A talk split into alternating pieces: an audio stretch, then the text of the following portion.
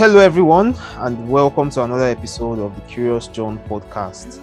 This is your host, Onome. In this episode, we'll be debating the topic What explains morality better, naturalism or Christianity? And the guest I have on the podcast to debate this topic are Babatunde Oladimeji and Jide Jadon Adigun. Uh, Jide is a philosophical naturalist and Dimeji is a Christian. Uh, both of these gentlemen are people that I, I enjoy talking to, and I've really been hoping to have them on the podcast for a while. And so having this conversation is like a dream come true for me. And uh, I hope it's going to be a very good conversation. Uh, so, Jide and Dimeji, welcome to the Curious John podcast. Uh, thank you very much. Thank you for having me. Yeah, thank you for having me. It's nice to be here. Yeah, thank you so much. Um, could you could you guys just um introduce yourself so that the audience can get to or the listeners rather can get to know you better? Okay, uh, would you go first? Okay, well, all right. I, I mean, I don't mind. Okay. So, um, my name is Jide Adigun, um, popularly known as Jadon. Um, I consider myself to be an ontological naturalist, which basically means that um, natural things are the only kinds of things that I hold to exist. And of course, that would rule out things like spirits, gods, um, whatever it is, karma, and you know, other things like that. Um, they don't they don't play any foundational or um, causal role in reality as we observe it. So um, that's basically my stance. I'm a former Christian, and I've been a non-Christian for over three years now, stretching. So I guess um, that's all that there is to be known about me for now. All right, thank you. Uh, Dimeji, yeah, please go on. Uh, good evening, everyone. I'm Babatunde Oladimeji. Uh, I'm a theist, and um, that signifies or that purports uh, the existence of God. And um, I've been a Christian all my life, and um, but I've um, also given uh, time to study other worldviews uh, uh, from other uh, atheist, I mean, theistic worldviews, and also uh, as well as um, agnostic and skeptics. Uh, so I have, I, I mean, I know a bit of what they hold, and I hope this discussion will help everyone. All right. Thank you. Yeah, thank you so much. That is fantastic. Uh, so yeah, let's just go into the uh, let's go into the topic now. Uh, Jide, would you are you are you, are you going to go first or? Well, I, I think I would rather if you, you mind. Okay, uh, it's okay. It's okay. I'll go first. Okay, so uh, uh, Dimeji, you have seven minutes to just introduce your your side of the argument. All right. Thank you very much, Onome. It's a pleasure, and I appreciate uh, you. I appreciate what you do, and thank you, Jide. It's it's nice. Um, I mean, discussing this with you. Uh, the subject matter is morality. What you defines morality? Uh, uh, what what what is more logical in the description of morality? The naturalistic worldview or the theistic worldview? And I think that, uh, in my in my opinion, I, I, I, I believe very well or clearly well that the theistic worldview uh, defines morality, and that is uh, premised upon uh, certain ideas. The fact that uh, we have in existence um, objective moral values, and um, if objective moral values exist, then God exists by that token. And if objective moral values do not exist, then of course, uh, there we can jettison the existence of God. But one thing remains that um, uh, if moral values are anything to go, go by, then we need an absolute. If uh, there is no absolute, then what you have is moral values will find themselves planted in mid-air and they won't hold water. What, what do I mean by that? Um, it, it moral values will only be um, uh, made or will only be expressed on the on the basis of of of intuition. Uh, you have people saying, "I love this and I don't love that," and that will only be I or individuals expressing themselves, and there would not be anything dictating what they should do and what they should not do. And if that is um, if that is the platform where which we want to define morality, what we have eventually is a world that will be uh, clearly describe or, or um, aptly describe as chaotic. And so you have moral values. Moral values must come from an absolute being. And this absolute being must be an unchanging being. And by the word absolute, it means uh, is dictates or the dictates of such a being must not be contestable. In other words, uh, no one will be able to contest that dictates. But if there's no absolute being, what you have is human beings will be in charge of morality and they will be the one to dictate whatever we do. And uh, who are those that will not be the aim of affairs, perhaps the most intelligent ones? And we know how uh, manipulative human beings can be. Now, so the first thing is the existence of objective moral values. The next one will be the objective of moral duty, uh, uh, the existence objective of uh, moral duties. The fact that um, if God exists, I mean, by the function of the fact that God exists, then we have uh, uh, we we can uh, adduce our duties to a particular being. Now, if God does not exist in the naturalistic worldview, that means there is no one uh, for which morality can be adduced to. In other words, you can't you can't you can't place morality under anybody's uh, oversight. And if um, you can't place uh, morality upon anyone's oversight, then what you have eventually again would be coming back to the first stage. The, I mean, coming back to the first stage, and that is morality again planted in mid-air without no uh, reference. In another way, we can also see it as if there is no God, and I'm not saying in, in this in the, in this discourse that uh, uh, those that do, that do not hold uh, the theistic what um, you know uh, notions cannot live uh, moral lives. That's what I'm saying. What I'm saying is this: that they don't have a reference. They don't have what to uh, reference morality to. Now, and and the last point would be that uh, would be the existence of moral accountability. Now we, we, we, we make our choices and then we, we, we want to stand by them.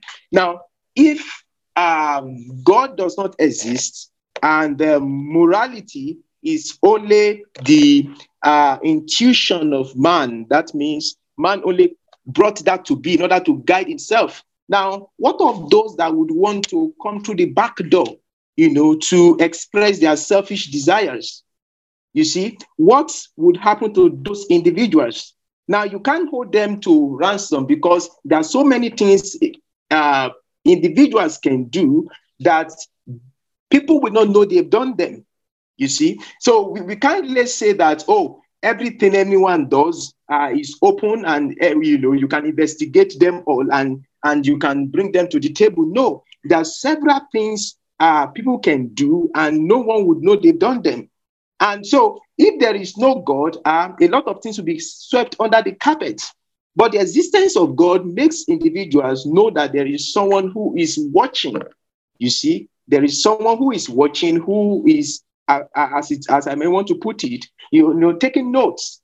And by you know, by that uh, oversight duty, let me use that word, and by the by the uh, by the dictate of justice or of judgment rather than justice judgment that attend the theistic worldview, then you are one is able to make a moral uh, you know decision, and you are able to uh, make those decisions with a reference to to a particular um, uh, individual that is playing that oversight role. So three things in in broad stroke. So I don't have to, uh, you know, I mean, I don't have to go beyond the time given to me, is the fact that morality demands an absolute.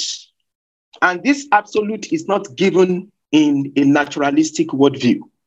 Now, the naturalistic worldview dictates that man is in charge. You see, that man is the one in charge of the whole sphere. And if that is that is it, that means you have a group of people uh, dictating morality, and you know how manipulative man uh, can be. The next thing that I said is, you know, I, I, I presented the idea of moral duties. You see, now if God, by the fact that God exists, we have someone to look onto. We have someone to to uh, you know to hand us the templates of life. You know, and because we have a person to hand the templates of life to, to us, then we are able to make our decisions. You know, there's a template to follow. There's a pattern to follow. You see, and last, uh, uh, uh the, the, last point is the existence of uh, moral accountability the, that God exists, if I mean by the fact that God exists, uh, you know, we we we don't make our choices sequel to our desires alone because we know very well that there is one that sees uh, beyond uh, the um, you know beyond the uh, natural uh, ju- jurisdictions of men. In other words, God God stands above uh, human beings, you know, or humanity, and is able to see whatever we do. So there is nothing we can hide under the carpet. But all of these things we fall if you have a naturalistic worldview. You have people taking occasion of of of, of human minds. Um, you so, have people. I'm sorry so to on, Mr. Adimeji, sorry to would, sorry to oh, okay. um, sorry to uh, cut you in, but uh, can you just quickly round up? Your time is up. Okay, and there won't be any uh, more like standard to adduce morality to. Thank you very much. Yeah, thank you. All right, thank you very much. Uh, Jide, please, I would like to hear your side of the argument. All right, good evening, everybody um, who's listening. Um, I, I count it as a privilege to be here tonight. Um, thanks to Nome for inviting me, and thanks to Dimeji for choosing to be a part of this. Now, I'm going to say upfront that for me, um, morality is something that I go back and forth on. There are days on which I'm uh, a moral objectivist. There are days on which I'm a moral skeptic, and um, there are reasons for that. And I think um, today I, I currently am sort of a moral skeptic um, who's who may be leaning towards um, moral subjectivism, although that's not my absolute view for now. Um, and there are, there are reasons for that, which I'll maybe try to point out during the discussion. But um, if I were to defend an objectivist view of ethics, um, I don't really have my notes entirely prepared here. I'm just going to go with um, a view I've often defended in public, maybe on Twitter or on places like that, um, which is a consequentialist um, view of ethics, which is very compatible with naturalism. Now, consequentialism is one of the foundations of humanism. So you could say that I'm actually defending humanism here as a um, you know worldview for as a as a moral worldview, a moral framework for society. Um, so as the Dimeji slightly alluded to earlier, humanism is basically the idea that humans are in charge. Um, we make our decisions, we make our, uh, you know, our rules and regulations and things like that. Now, what, what exactly is consequentialism? Let me just try to flesh it out in the next five minutes. Um, as the name implies, consequentialism judges the morality of actions based on the consequences they have on other people. There are many different variants of consequentialism. There are, in fact, I think some time ago I saw some resources that showed that there could be as much as 1,000 different variations of consequentialism, depending on some of the internal claims that you have to flesh out and all that.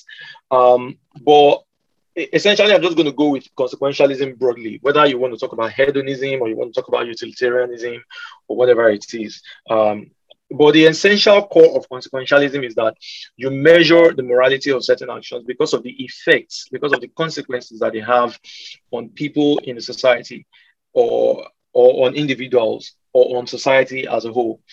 Um, so when you look at it like that, you look at some of the factors that underlie that.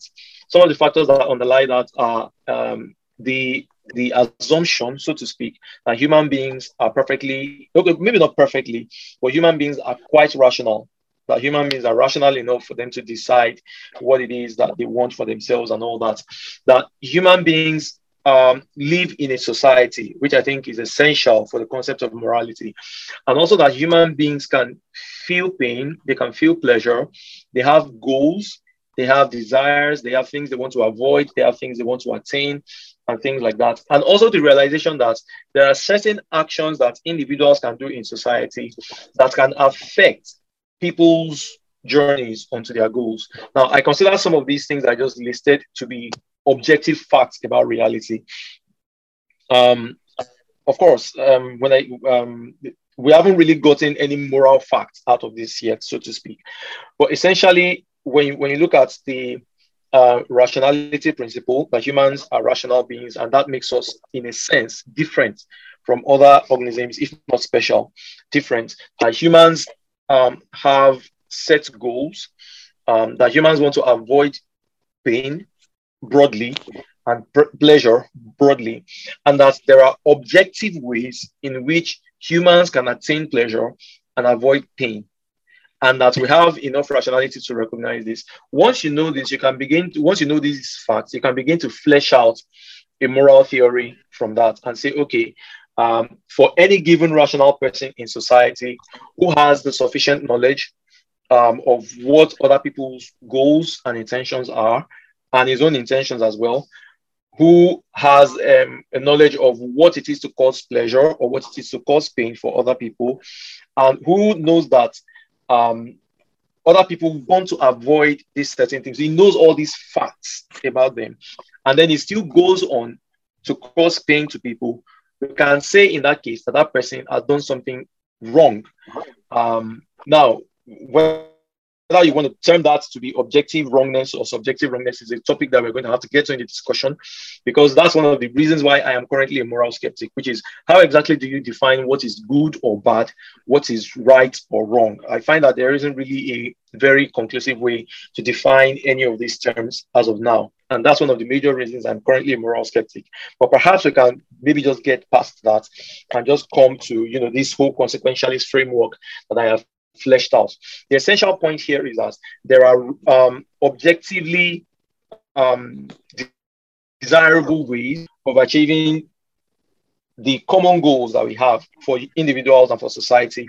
And when people do things in a way that, um, at, at the very least, does not affect our achievement or our attainment of those goals in a negative way, we say they have done something good. Now, we might maybe go into that and maybe flesh out a little bit more. But it's clear that when people do something that hampers other people's desires to fulfill those goals or other people's desires to um, get to or you know, or you know, essentially causing other people pain or withdrawing pleasure from them or things like that. That's when we turn them as wrong. And from this place, we can flesh out not only moral values, which, like I said, is something that everybody has, but we can also flesh out moral duties as organized by humanism and also flesh out moral accountability as fleshed out by humanism. So, as I begin to round up my short presentation, the main point, uh, as I have um, highlighted it here, I didn't really write it down in my notes, but the main point, as, as I've highlighted here, is that there is a framework called consequentialism, and uh, you know, there are many schools of consequentialism, but essentially what they have in common is um, the granting of human rationality, of human subjective goals, so to speak, and objective ways of achieving those goals. And when you get into all that, you can see that we can build morality, functional morality from there. So I think I've gone a little bit above my time. So I'm going to stop here. Thank you for listening.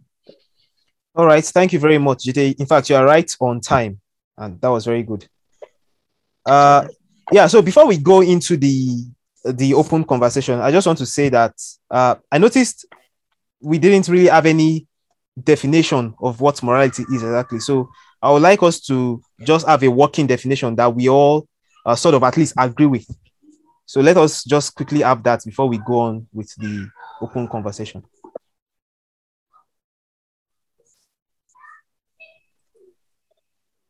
All right So um, Okay. yeah, yeah, you could um, yeah, um, Dimeji, you could give your definition, and uh, Jide could tell us if he agrees with that definition or he defines it in a different way, like what morality is generally. All right. Um Because I have not given that myself. I've not given that a thought myself. I mean, to structure out a, a, a clear cut definition uh, personally. But I, I believe um, morality, or if it's to, or should I define moral values or morality in itself as, No, as no, just principle? like just morality. Okay. It's it's an act. It's an act or is is a way of living out um, you know values that are that are beneficial to human existence. You see, values that are beneficial to human existence that okay, let me leave it as that values beneficial to human existence. You know, like I said, I've not given, I've, I've not sat down to really give a working definition for it, but that's that's a pretty, um, you know, good one, you know, for me, really. Okay, and uh, yeah, Jide, what do you what do you think about that definition? Well, um, I, I guess I mean it's a it's a it's a definition that um, I can adopt as well. Um, even though that even though I think for someone who is a theist like um, Dimeji is, um, I'm not sure. I mean, he might need to give it some more thought, but I'm Yeah. not sure he wants to go by that because yeah, if it goes by that, I agree with you. I know where you're going to. Okay, okay, all right. I agree with you. maybe i mean i'm just i'm just saying i'm just i, I don't want to preempt him or i don't want to agree that the, discu- the discussion is going to have to go in one certain direction or the other but okay but well if i if i were to add anything to that i don't really think i have any concrete thing to add per se i guess i would just um, say that one of the one of the things that i consider essential to morality is the concept of first of all um, human coexistence, the concept of society, because morality would make no sense if there was only just one human being living in the entire world, or one sentient being, I should say. It might not be a human alone, it might be a human and a cow. Um, I, I think the, basically the concept of society has to be there for uh, morality to, to apply. Um, then, secondly, also the idea of benefits, like Dimeji said, um, the idea of consequences, like I fleshed out. So um, I think that's at least I, I would maybe just add the, the idea of society to it, um, and then the idea of rationality as well. But entirely ethics, ethics basically just is the entire field of um, how we ought to behave in society, essentially. Okay, okay, thank you. I think if I would even if I, I was I would uh, like I would try to give it a very broad generation. I would um definition rather. I would just say it is this concept of defining right and wrong. Like saying there are certain actions that are wrong, there are certain actions that are right. I think everybody are going to like most people are going to agree that that is what morality is. Though people are now going to to um to disagree on the details, but I think that is um that is fine. Okay, so let's just let's go into the the open conversation. Uh uh, Jide, do you want to start? I think you. Okay, well, Yeah.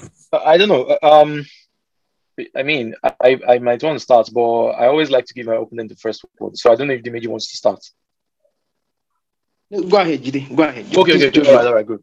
All right, cool. So, um, so if I I was trying to jot down, I don't know if I missed some of the things you said, but if I did, please just correct me. So you said um, there are three things for you that um point to the fact that um, I, I don't really know how to say this, but that morality is um, how do I say it now? Is more probable. I don't know if probability is the word you use, but that morality can be accounted for on theism and not on naturalism. So the first thing you said was about the fact that we have objective moral values, right? Yes, yes, there are objective moral values. All right, good. Okay, so you mentioned objective moral values. You mentioned objective moral duties and objective moral accountability. I don't know if you use objective in the, in the remaining two, but at least I know you use objective for the, for the first one. That's moral values. Yeah, yeah. Okay, so I just wanted to know how exactly you're defining objective moral value. Okay. Objective moral values are values that are accepted uh, universally.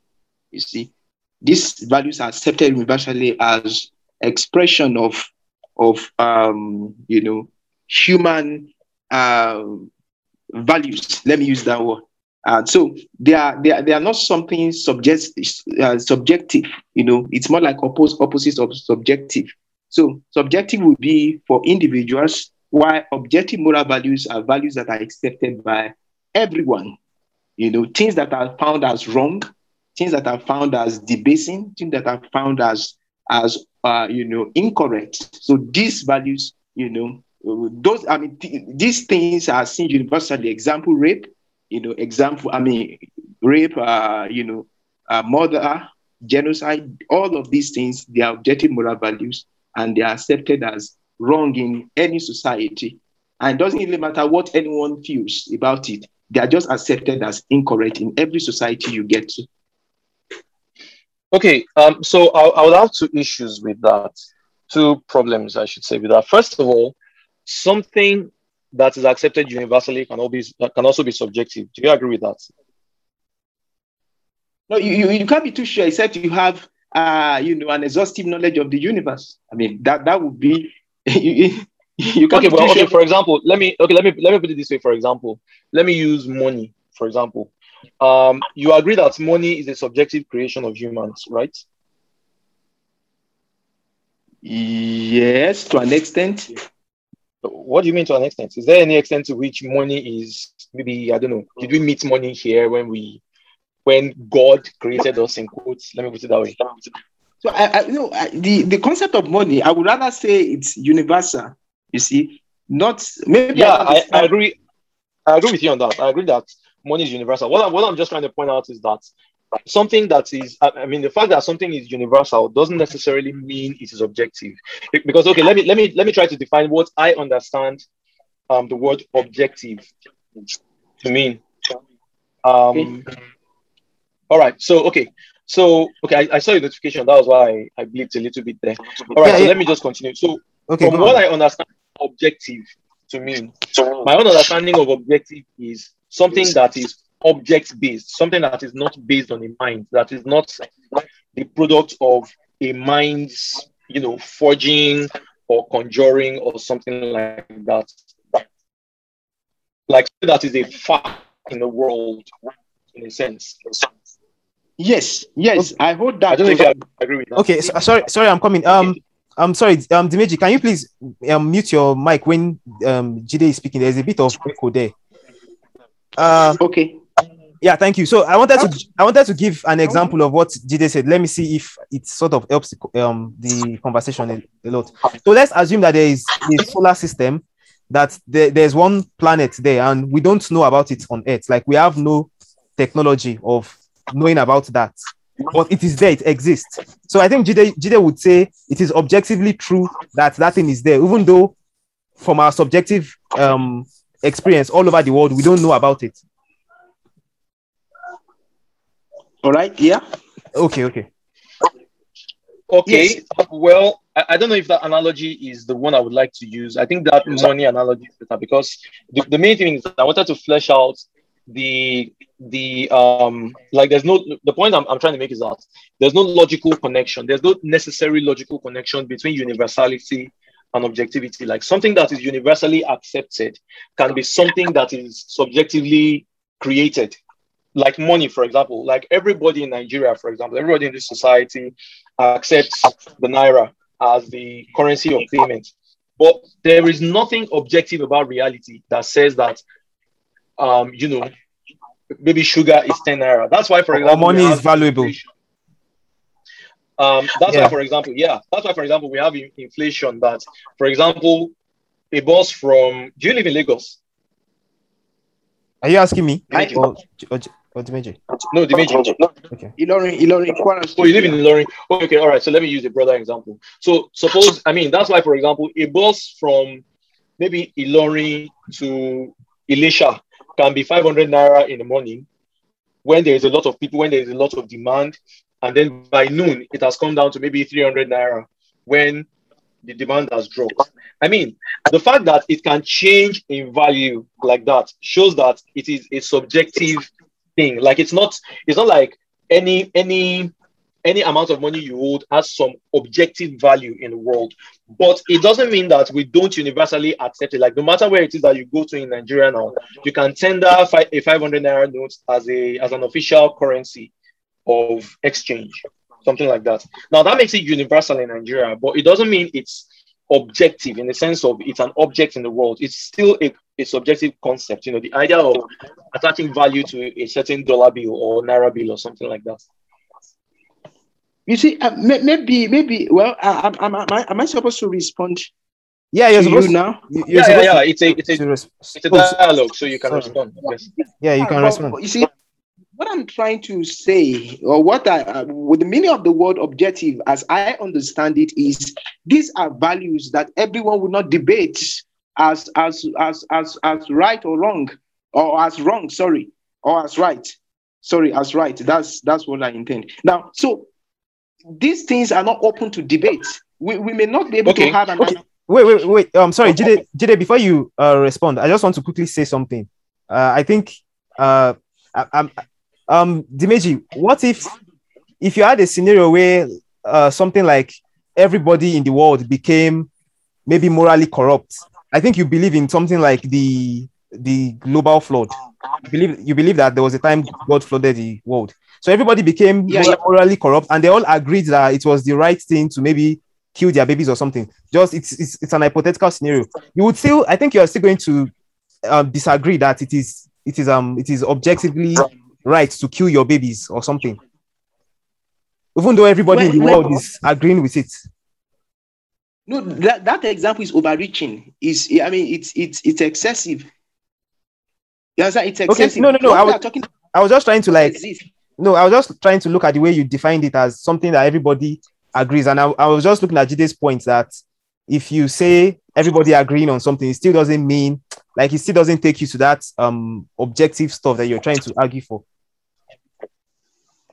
Well, okay. Well, what I just want to say, the analogy you've just given, the analogy you just gave, sorry, it- it's not, it's not. Uh, I mean, it does not jive with reality. What I'm trying to describe is what happens, what what we see at the moment, what jives with reality. You see, we, we can only but discuss the things that are happening and what we know with man, what is common with man. You know, the ideas that rule man you know the fact that okay this thing is wrong and it's known universally and it's an objective way of seeing it i mean it's, it's just universally uh, accepted that's what i mean by that's that expression objective values So um, I wanted to ask a question. Okay, yeah. So the the like I said initially, I would have two issues with that with your definition of um objectivity. First of all, was the one I pointed out that there is no necessary connection between objectivity and universality. Something can be universal and still be subjective. Um, but even even if I granted you that, um, that you know, morality is something that basically every human agrees to, or something like that. For example, that rape is wrong. Um, I don't think it's it's it's as um it's as intuitively universal as you make it sound. That certain values are just you know objective and people just accept them.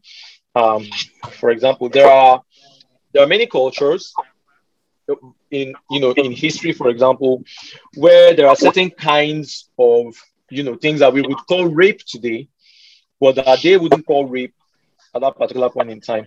So again, that's just another example to show that there are certain you know these things that you call universal moral facts are not always as universal as they make them seem. Something like rape, for example. There are people who I mean you made a statement, you said something, you said something like, okay, that um every for example that some everybody agrees that rape is wrong and regardless of some people's opinions regardless of whether some people disagree with it rape is still wrong that seems to be to me to be inconsistent because if your defi- if your definition of something being objective is that everybody agrees to it then the idea of saying even if some people disagree with it, it's still objective seems to contradict that. I don't know if you understand what I'm trying to say. No, no, Jide, what I mean in, by that statement is I'm talking about the an inner intuition. You see, someone can come out to tell you this is wrong, but by you know his inner disposition, he knows that this is this this is this is right. That's what I mean by that. Okay, how do you measure somebody's inner disposition? Position. Well, well, you see, but but but what what we see generally, you see, what we see generally, what what, we see generally um, is what I'm trying to describe. Now, I may not be able to say, okay, this is the way a person feels about this matter, about this situation, but there is a, a, a there is a view that is that we see to be the thin line, the overhacking line, you know, in history. And we know this to be common, you know. So we, we can only but say, okay, this is the way human beings view this particular idea.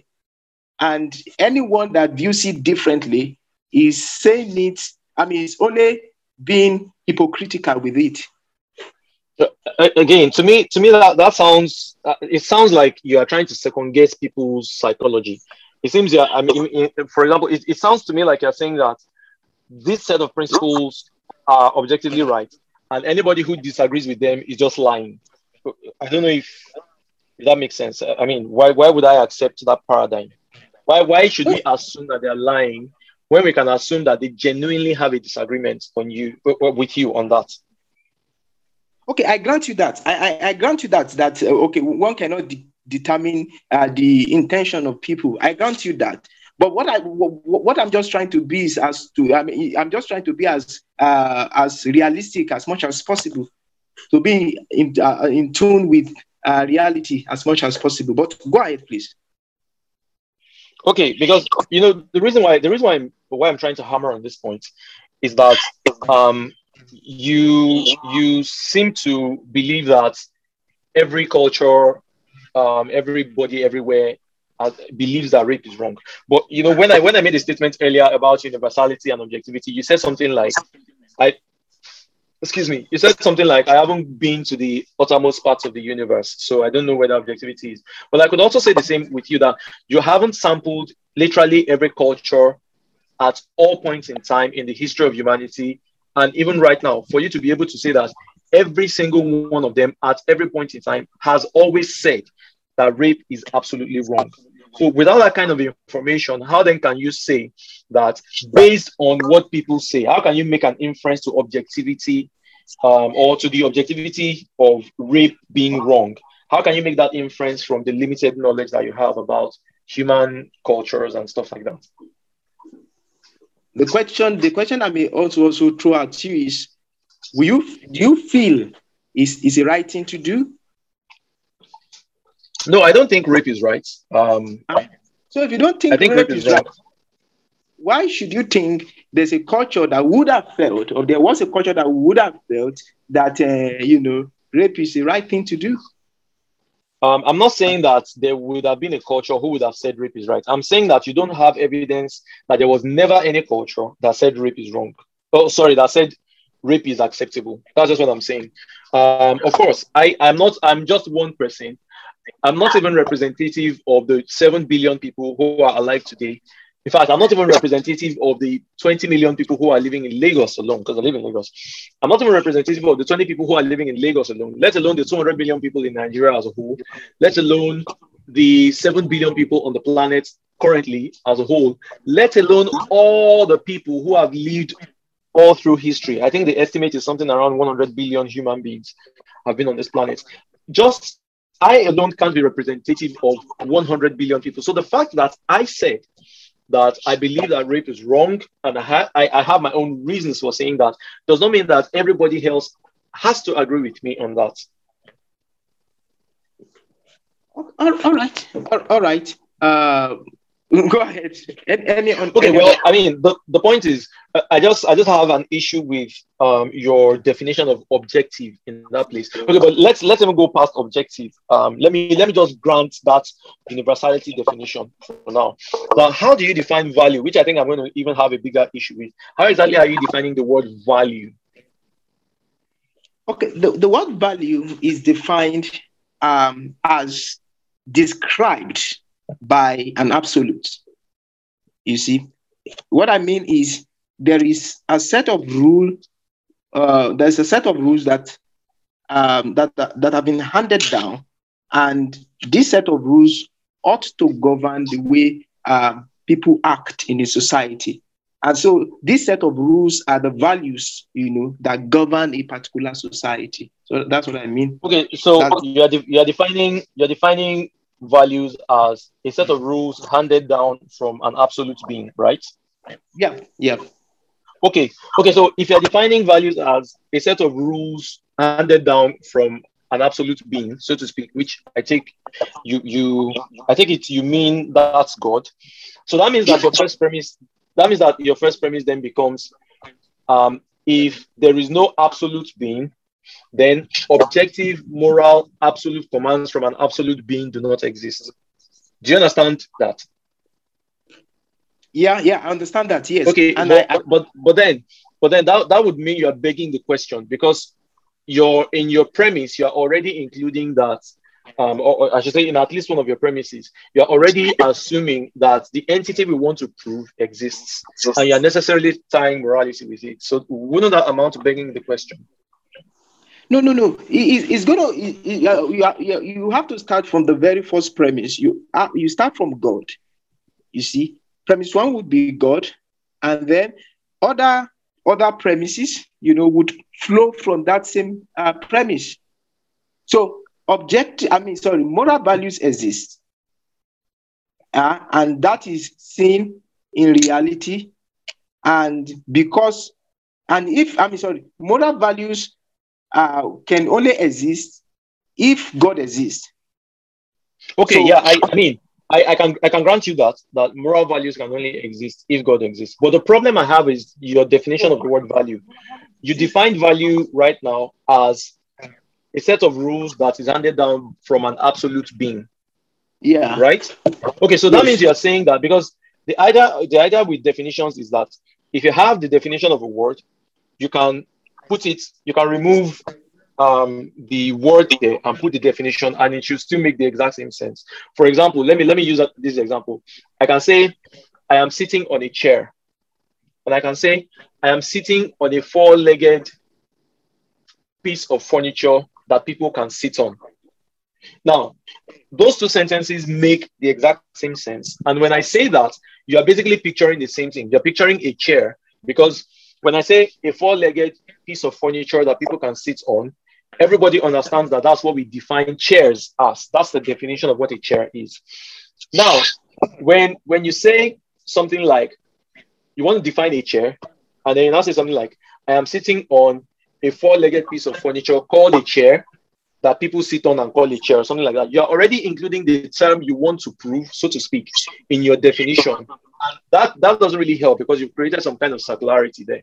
I'm saying that that's basically the same thing you're doing in this case. When you say that values mean a set of rules handed down from a moral, oh sorry, from an absolute being, you are essentially saying that moral values equals moral set of rules handed down from an absolute being. So when you now say if a moral set of if if a moral set of um, rules handed down from an absolute being does not exist, then God does not exist. Of course, that follows because that's more or less like a tautology. It's like saying that if God didn't prescribe morality, then morality doesn't exist. That's basically what you're saying. The last statement. Oh, sorry. Oh, oh, sorry. Sorry. You're basically saying that if um, God, uh, how do I put it now? You're saying that if moral values prescribed by God, or sorry, if moral commands prescribed by God does not exist, then God does not exist. That's basically what you're saying. And for me, that's circular because you have already included God in the definition that you're trying to prove. Well, you see, um, maybe maybe um, we we come at it. I think you, you're trying to use a lot of logic in this case, and then aren't you supposed to use logic?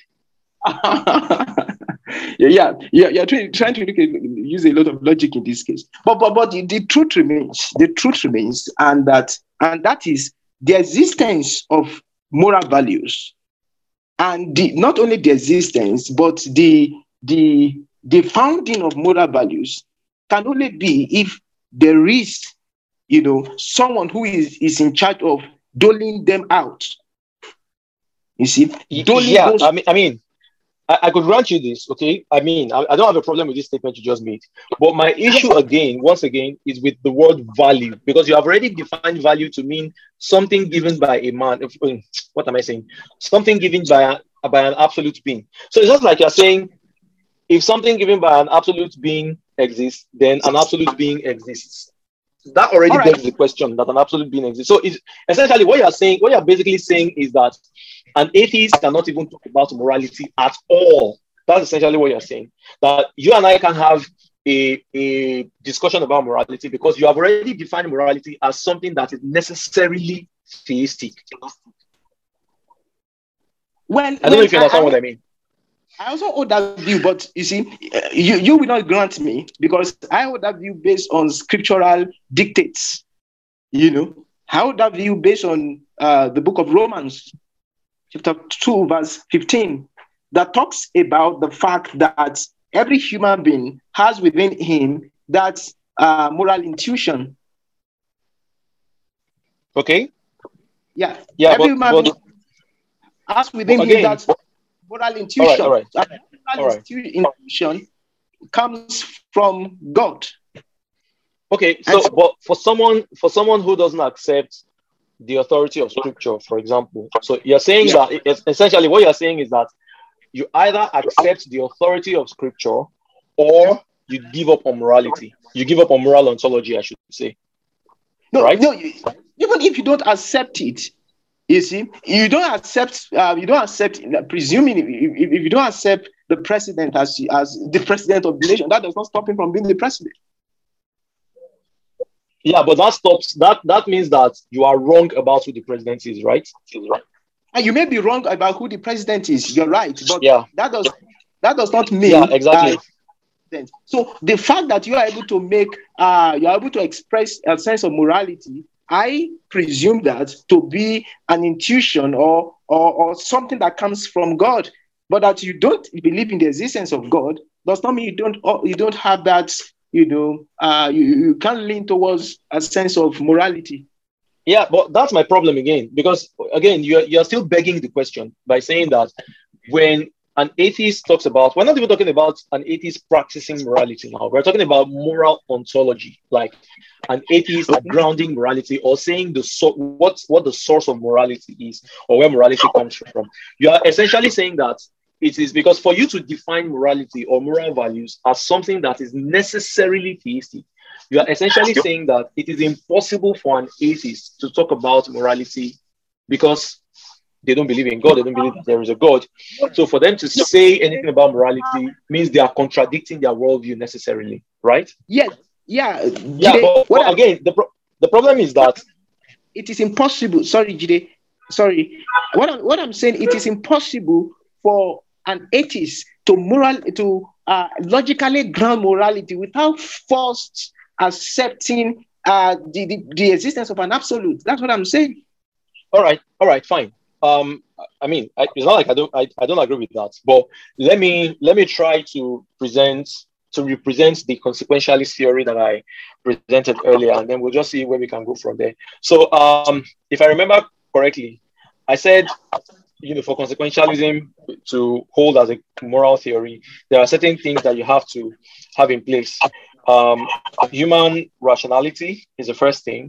Um, human society it might not be just grant me the word human for now. I don't necessarily mean human. I'm just talking about sentient beings in general. Um, there's that. Then there's the reality of pleasure and pain.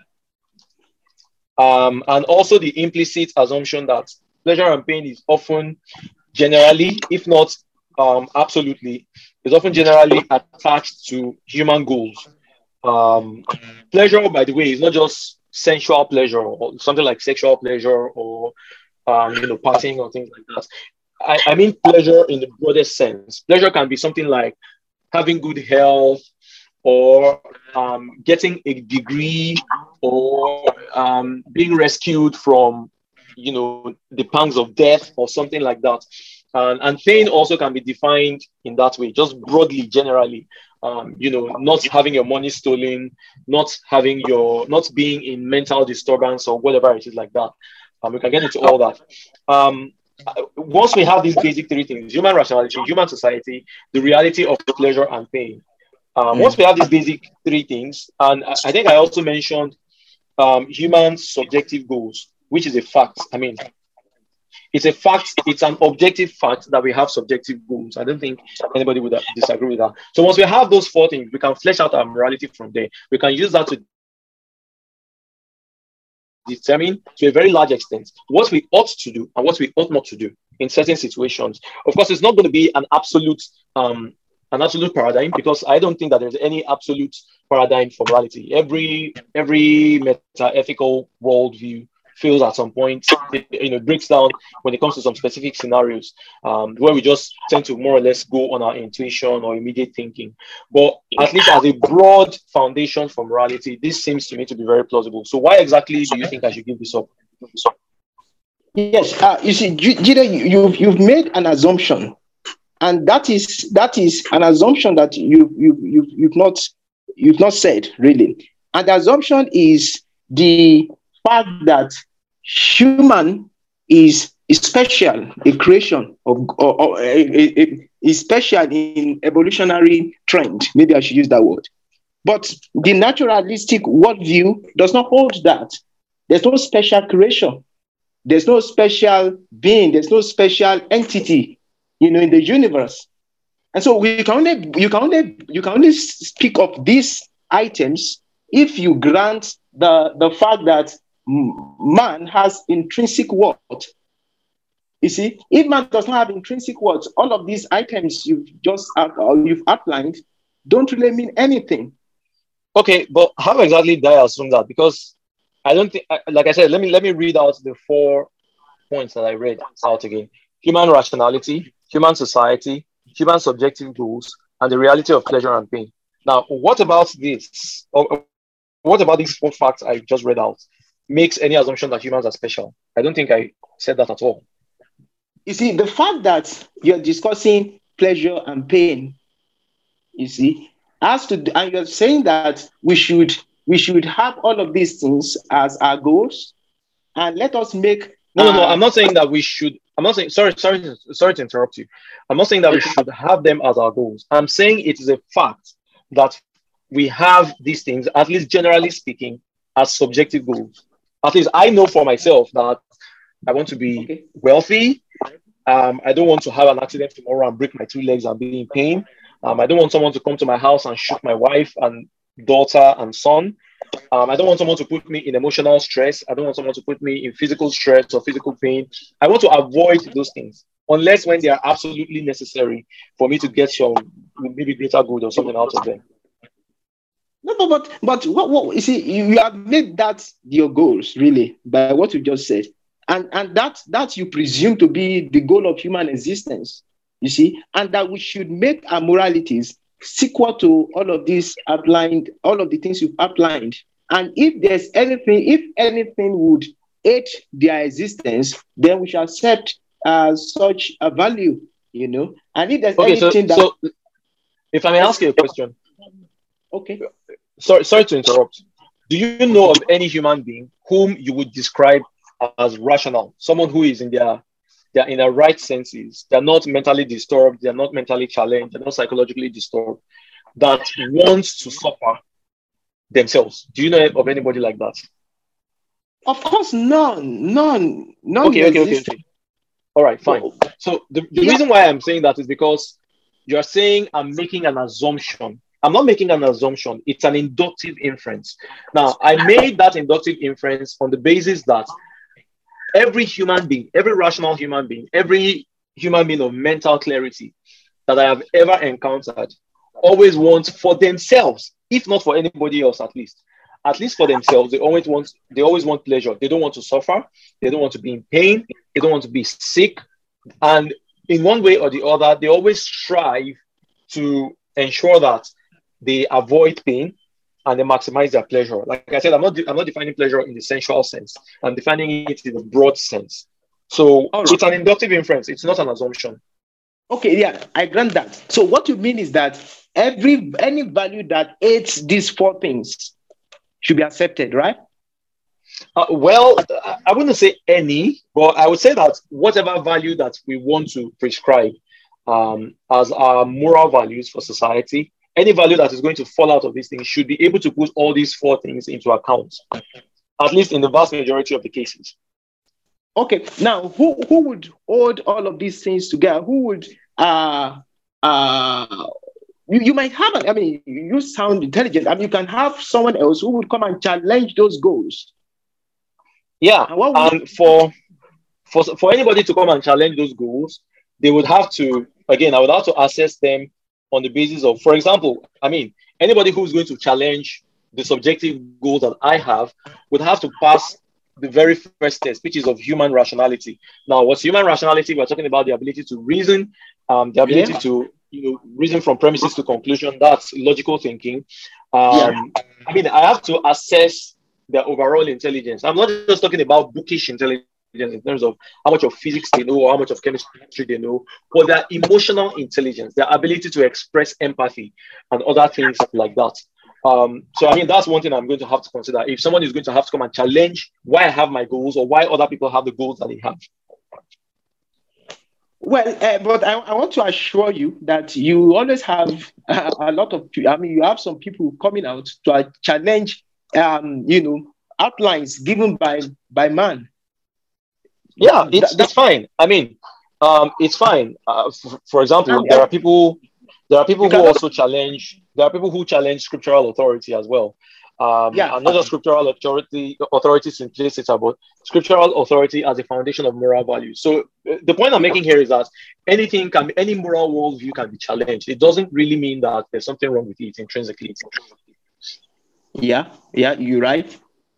You're right. But, but, but that will not be open to, to human debates that will bring these ideas to the, to, to, to, to the market and then we trade them out, right? Oh. Well, human rationality is not open to human debates. Neither is human society. Neither is the reality of pleasure and pain, and neither is the fact that humans have subjective goals. Now, the kind of morality that falls out of this can be things that we can debate about or not. But I want to I want to actually hone in on this issue of um, having, you know, um, debatable morality, so to speak. Let me put it that way. Um, of course, debatable morality puts in the possibility of moral change over time, uh, which is also an interesting discussion as well. Uh, but what I wanted to highlight is, you know, what I've been trying to flesh out is a rather objectivist view of morality. But suppose what I just said is subjective morality and it can be changed over time. Why exactly should I see that as a bad thing? Why, I mean, why should I prefer morality that I more or society gets better, whatever it is that it changes with relative to? Why should I prefer? Why should I not prefer that to, to a morality that is fixed for all time and all cultures in all places, regardless of the nuances of each and every culture? Yeah, because because a changing morality or a, a dynamic morality is subject to human manipulation. Humans can yeah. hijack that morality, you know, and use them to their own advantage. And yeah, but, you know, but so but so is but so is divine morality. I mean, there are people who take up the Bible and use and interpret it in a way that says slavery is right, let's enslave blacks, you know, blacks are inferior or whatever. I mean, all of these has happened in history before. You, you, can't, you can't define a philosophy by its abuse. You see, that you have some individuals misusing as scriptural tenets does not really mean that um, you know that's what the Bible holds. You define. Well, well, well, why then? Why then can't I say the same thing? Why can't I say the same thing about this subjectivist view of morality that the people, the humans who are manipulating it to create morality that actually harms other people are abusing it? Why can't I say that? Because the manual is man. The manual is man. The manual is human ideas. Okay, but you know the thing is, when I said man, I wasn't just talking about um, individual humans. I'm talking about what benefits society as a whole. Remember, recollect that when you defined morality earlier, you defined it as um, what, what was that word you used? Something that benefits humans. I, I, I don't really know if that's It's how you defined it. Yeah, I don't know if um our okay okay I, I can see it here. You said morality is a way of living out values that, that are beneficial to human existence. So if I define morality in this way, that there are values that are beneficial to human existence, why can't I then come and say that somebody who is using it to maybe further their own personal agenda and putting other people in pain or putting other people to death or things like that, why can't I say that based on your own definition of morality, they are abusing the um, consequentialist theory that I just fleshed out? Well, you see, the, the issue is, um, well, the issue I I have. Let me just tell you the issue I have generally with the naturalistic worldview when it, when it has to do with coming up with its own morality. You see, other matters will now be subject to my thinking through of these issues one after the other. But the, the overhauling issue or the, the overarching action issue is this: is that okay? You have morality that comes from man, that is man centered, you see. And if it is man centered, it can be manipulated. And once it is manipulated, then what you have is individuals within the community would have to bring them to, to the uh, to the uh, to, to, for, for debate. And once they are brought for debate, uh, the perhaps the the heavier one or the weightier one would trample upon the lower one or the weaker one. You see, and and you, you cannot be too sure of an idea behind what human beings purports, especially if you have a group, if you have a society where you have a group of people that you can term as intelligent, you see, and that's what you will find. You'll find a case in which the intelligent ones will dole out morality to the weaker ones or to the less intelligent one, and they can do these things for their own sake, for their own selfish, um, selfish reasons. All right. Um, but if you if you recollect, when I when I fleshed out my four points earlier, I did not use the word intelligence. I used the word rationality. Those they, they mean very different things. The intelligence is because you know people people can say intelligent people are you know maybe like Nobel Prize winners, um, people who are you know politically savvy or whatever it is. People people can say okay, those are the kind of people that are intelligent. But the fact that you won the Nobel Prize in physics, in chemistry, in economics, or whatever it is, the fact that you won the Nobel Prize doesn't mean that you're an empathetic human being. It doesn't mean that you're a rational human being. It doesn't mean that you have something like emotional intelligence, for example. It doesn't mean that you're able, you're, you're very well capable of putting yourself in the shoes of other people. And again, the point I kept um, emphasizing is human rationality. The point here is this: insofar as the participants of society are rational people, whenever we come together to flesh out a disagreement when it comes to morality. We believe that our rationality is going to trump, um, you know, maybe some kind of um, subjective, should I, should I say, um, agenda, if I, if, I, if I could use that word.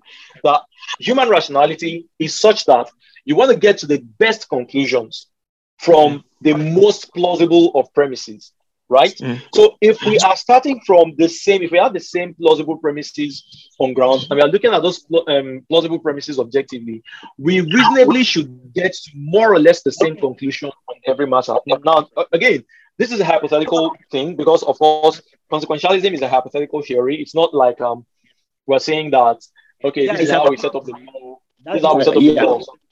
Yeah. But the point I'm just trying to make is that insofar as we have human rationality, insofar as we have human society, insofar as we have the reality of pleasure and pain, and insofar as we have the recognition that there are certain subjective goals that every individual human or even society has, insofar as we have four these, four ingredients, we can then we can then use that as a template to build our morality upon. Now, the question I have is why should I not prefer that one, that morality that can be subject to change, to a morality that can never, ever, ever be changed, regardless of the nuances of the advancement of society? You're saying it's because it's manipulatable, that humans can tamper with it and, and turn it in- into something that can eventually harm people.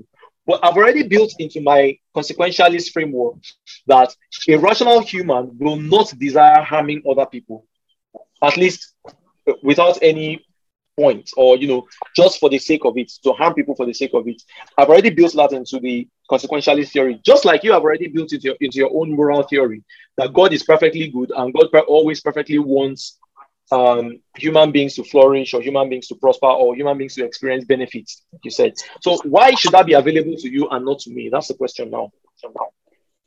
You, you see, um, one, one thing I, I want you to know is that whatever theory you bring up to be the theory to define morality, you will have a lot of people who will want to make their own decisions you know, and the kind of decision they will make or the kind of decisions they will make can it can be a decision that will not help those outlined um, uh, you know, those things you have outlined. And they can logically do these things, you know, behind the curtain. If they do the things behind the curtain, then because what you what what you I know what you put in or what, what you use as the guiding uh, or as the let me use the word, the police for all of these principles is maybe the judges, right? Who will attend to Yes, in a sense, yeah.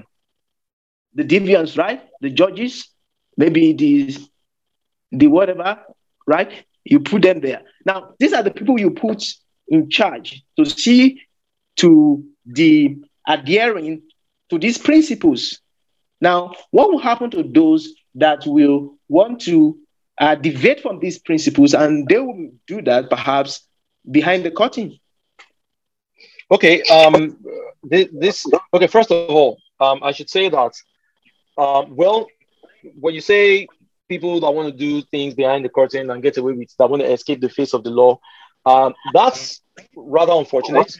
Um, because of course people can always find a way of getting past um, getting past you know the moral principles or the judicial principles of society. In fact, some people can even do it in the face of society and still bribe their way out of justice. It's just an unfortunate reality um, of human beings. However, excuse me. However, the I think this is this is a complete. And by the way, this time is for, for now we have shifted away from moral values and we are talking about moral accountability.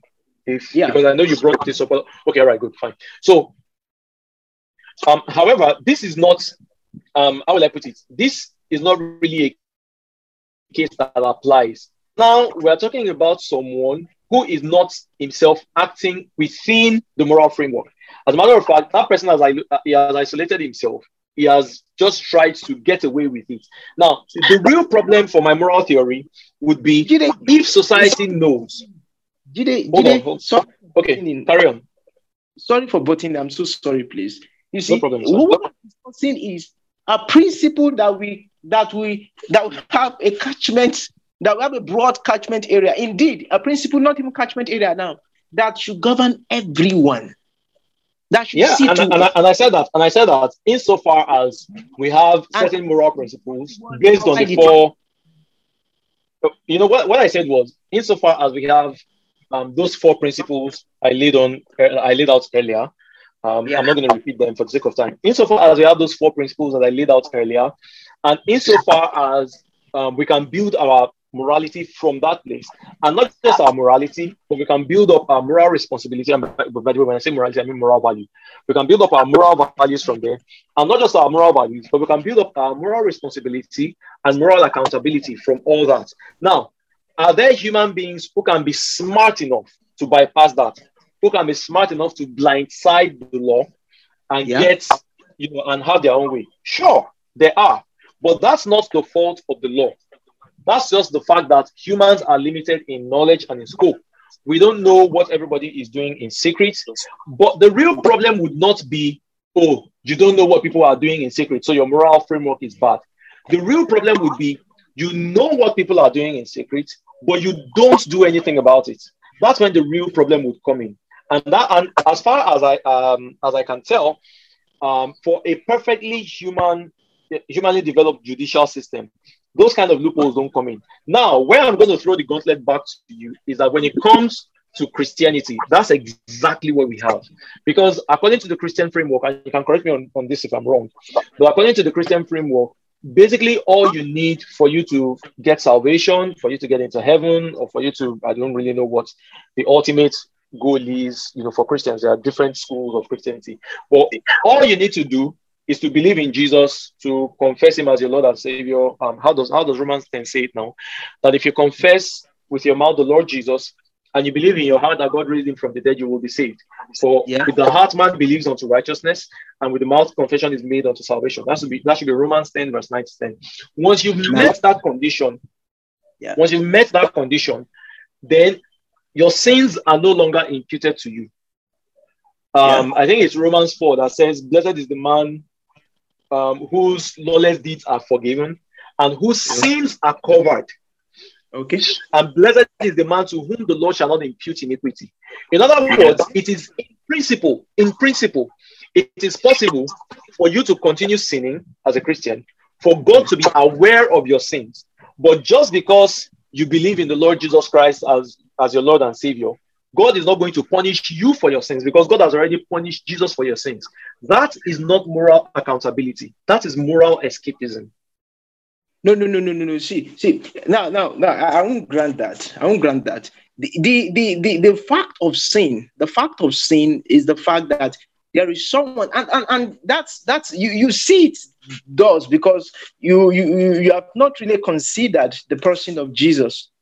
So if you fully consider the person of Jesus and the fact that God became man in the flesh and condescended to humanity and took upon the sin of mankind, there is nothing as low as that. There is nothing as pain. There, is nothing that can define, eh, eh, you know, pain for the sins of mankind more, other than, more than that. And he did that not only condescending, becoming man, he also went to the cross. So he has paid the full, he, he, God has, I mean, Christ has paid the full price. So it's not that, and, and God made it so yeah. that Jesus Christ came in order to tell you the heinousness of sin, and in order to tell you that sin is no mean thing. You know, God could have okay, said. I, I agree with that, but you know, the point remains again that you know, like you said, you said I, I can't remember how you said it now, but it said something like Jesus paid the price for our sins, right? Yeah. Okay, so that means we are the ones that committed the sins, but we are not the ones that are paying for it. Yes. Well, then how is God holding us accountable? God is not holding us accountable. He's holding Jesus accountable for my sins. Now you, bring everything together. You bring the whole nature of God together. You see, you can't you can't deal with one nature and exclude the other. God is just. God is love. The love of God, you know, makes Christ come to the world and then uh, the justice of God made Christ also pay for the sin. Now, it uh, aside that, the love of God also, you know. No, no, but, but okay, you, we need to dwell on this. We need to dwell no, on no. this well. No, whether the love of God. Wages, okay, sorry, sorry, sorry, sorry, carry on. Um, sorry, sorry, sorry. Uh, sorry, I, I would need to like uh let you guys know that we're we're almost reaching the one hour 30 minutes mark now. So we may begin to all right we need to like uh, start to wrap, wrap up. Okay, so again, I want to I want us to dwell on this on this particular subject a little bit more. So let me use let me use a very clear scenario. Now, I think it, it's in the book of Luke. But when Jesus was crucified, there were two there were two thieves that were crucified with him. One yeah. was on the left, one was on the right, right? Yeah. Yeah. Now, according to the book of Luke, not all the all the books of the New Testament agree on this, but the, the book of Luke said that the thief on the on the left mocked Jesus and said something yeah. like, "If you are truly the Son of God, why don't you just save yourself and save us too?" And then the, the one on the right, the one on the right said something like, "Don't you have any respect for God? Can't you see that this man is an innocent man?"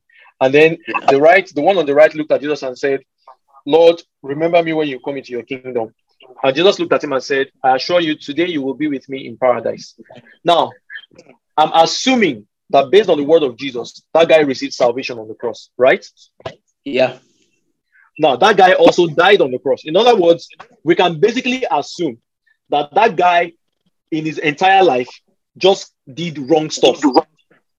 Right? Okay.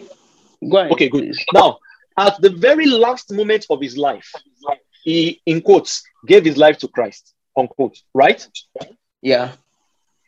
And because of that, he never got punished for his sins. Jesus was the one that got punished for his sins. Yeah.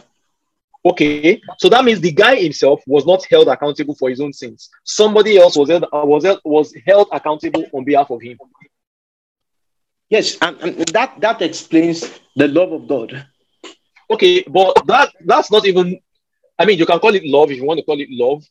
But justice. That's, is, the point is that's not justice. That's not justice. That's No, no, helping somebody escape.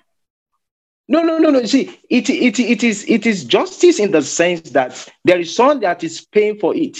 It will not be justice if there's nobody paying eh, for but it. it's not you. The, the person paying for it is not the person that committed the sin. So that person himself is not being held accountable. That's the point, right? No, but the platform, the platform that is paying for it is the love of God.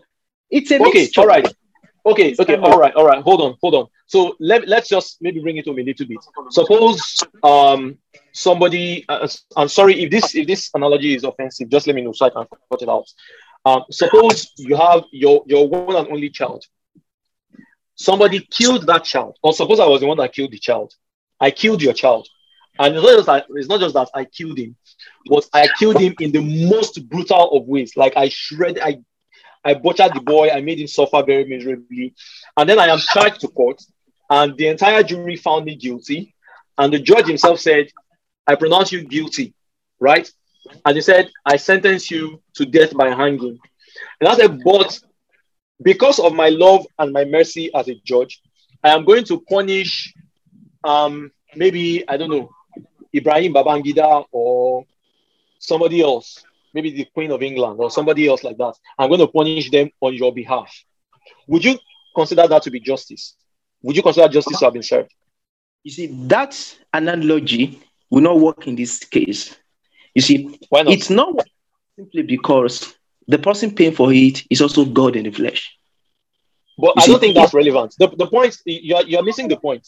The point here is that the person the person that committed the crime the person that committed the crime is not being held accountable in other words god is letting that person go that's just the point Yeah, yeah, yeah. Jide, you have to consider the whole thing, and, and that's no, theology. I'm, I am i am considering the whole thing i'm considering the whole thing i'm saying that whether god is love whether god is just whether no matter what it is no matter what god is even if god is perfectly good even if god is a perfect being of any kind the mere fact that the person who committed the sin is not being held accountable. Even if God Himself said, I want to take your punishment on me and punish myself, the fact still remains that the person who deserved the punishment did not get it. But that would be that would be it. It will be it. It will be injustice if somebody else, you know, takes the place. Aside Okay, God Himself, Yeah. and that it became. I mean, God had to come in human flesh. So Why, no why does why does God why does God taking my sins from me? Why does God suffering in my place for my sins count as moral accountability?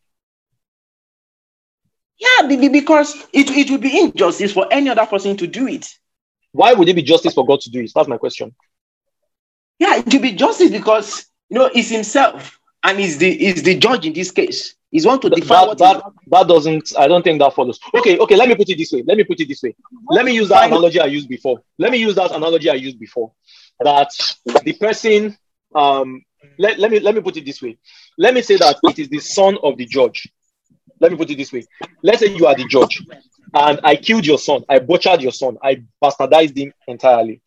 And then the jury found me guilty and you as the judge you told me you are guilty of this offense. You are hereby sentenced to death by hanging. But because i am a good judge and because i love you i am going to hang myself in your place.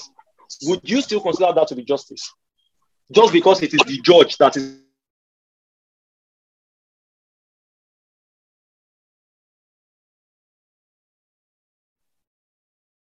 is taking the sentence. My, my point is, my point is, would you still consider that to be justice? That's the question. I will, I will, I will, I will. Okay, I so will. that means that means it is possible. That means it is possible for a person who committed an offense to No, not no, no, be punished for that offense. You see, Jide, what we are talking about here, you see, when you are talking about God, you have to understand, you have to bring to bear all of the parameters, and that's what I'm trying to say. Now, you, you there- there's a limit to which you can use human analogies, you know, to explain the I mean templates in scriptural truths, you know, biblical realities. You, see, you have to bring about the omniscience of God. You bring about all of the attributes of God.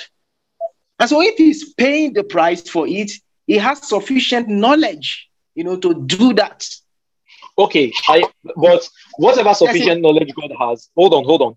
Whatever sufficient knowledge God has, whatever sufficient power God has, whatever sufficient wisdom God has, the fact still remains that the person who committed the offense is not being held accountable for the offense. Am I correct? Yes. You're right. Okay, you're right. Okay, so that means that that means that follows that that person is not held accountable. In other words, there is no moral responsibility on that person. On that person, Somebody but else, is seen as totally been washed off because okay. someone has paid. Um, sorry, uh, uh, okay. Sorry, I have I have few questions that I would like to ask. So maybe we. I have right, questions. I, I, would, I would like just, to ask both I'll of just, you. Yeah. I'll just I'll just sustain my my um conversation here. I, okay, okay. I, I think it's been good anyway. So let's just go on. Okay. Thank you very much. yeah, yeah. Let me just let me just say, uh, Dimeji. Yeah. First of all, I noticed back to this thing that we are talking about. I noticed you you you kind of made this argument that if uh like if human if it's all if it's all about human beings and there's no sort of maybe there's no god watching us and all that then people can really do things in secret and like they could you could say they, they could break the the laws and nothing is going to happen to them so that there is no uh, accountability but now yeah. i see that there's also an issue in your worldview whereby if we if we if we look deeply into your worldview like like Jide has been trying to like let you know since you still lose this whole ac- accountability issue because it's all about like people are still not being held responsible for their actions as long as they believe in Jesus. So that is one thing I just wanted to say. Like, don't you see a bit of um, is, what do they call this thing? Like, there's a bit of um, a self defeat. Uh, yeah, it, you self defeat yourself there you argument. yeah, you see, well, what I'm saying is this. Um, although here we are not discussing so much of theology but philosophy. You see, this is philosophy. And, and that's why when we come into the realm of theology, then that is we are discussing God and his attributes. You see, and so when we are discussing God and his attributes, we're already jacketed. You see, we are already boxed to a corner. Then we must only discuss God on the basis of what he has revealed himself to be. If not, we get out of theology and go into back to philosophy. Mm, you okay. see, there, there's a limit to which we can make analogies. There's a limit to, to which, and that is why, uh, you know, sometimes a, a, person can be a good theologian and not be a good philosopher. You see, and it can be either. And so when he's making analogies, he's making analogies as a philosopher now I'm trying to bring in a theological worldview that the justice has been served. Um, Mr. The, Mr. Onome, can you can you can you kindly permit us five extra minutes because I, I really want to get to the heart of this issue. The okay, justice has okay. been served. No problem, no problem. Go on. All right, thank you. Has been served, and okay. every other so so let me let, let's let me let me get to the, let me get to the bottom. What's your definition of justice? What's your, how do you define justice?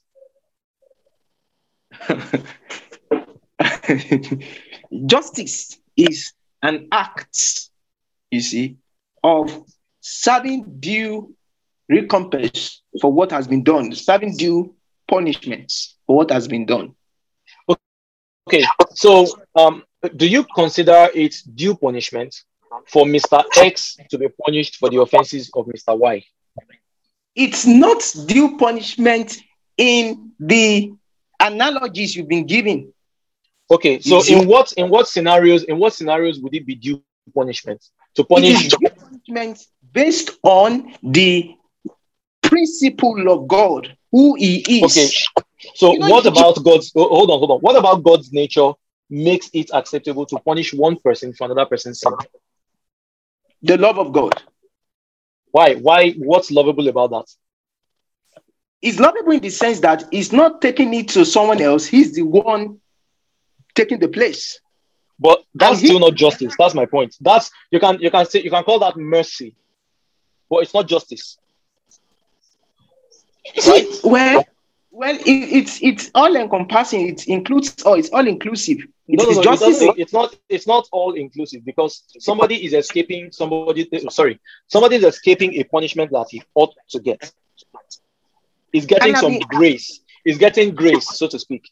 That's the word, grace, right? Yeah, I've been He's getting the, the grace of God. Okay, well, I, I, I think Jide, you don't to agree to the term that it is not another human being paying, but God paying. And yeah, if I, I, agree, I agree that it's God that's doing the paying. My focus now is not my focus now is not on God being the one that paid. God can he can do whatever he wants. He's God, like you said. Yeah. He knows all things. He knows far more than any of us would ever know if he exists. Yeah. I'm granting he exists just for the sake of discussion.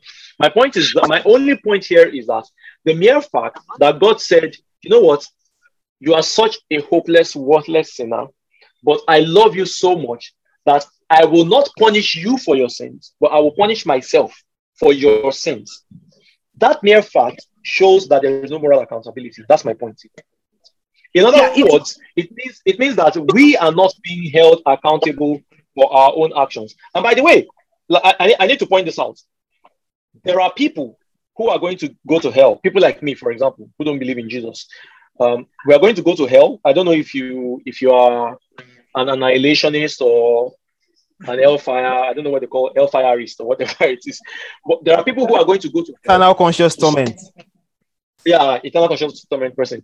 Um, there are people who are going to go to hell, who are going to burn in hell forever, not because they were imperfect in their morality, but because they did not believe in the name of the Son of God. So it's not like God's love is so all encompassing that no matter what happens, some people get escaped. There is still something that needs to be done. There is still some faith that somebody needs, needs to have for them to escape that punishment. Eventually, no, no, no, right? This thing is not done in the closet.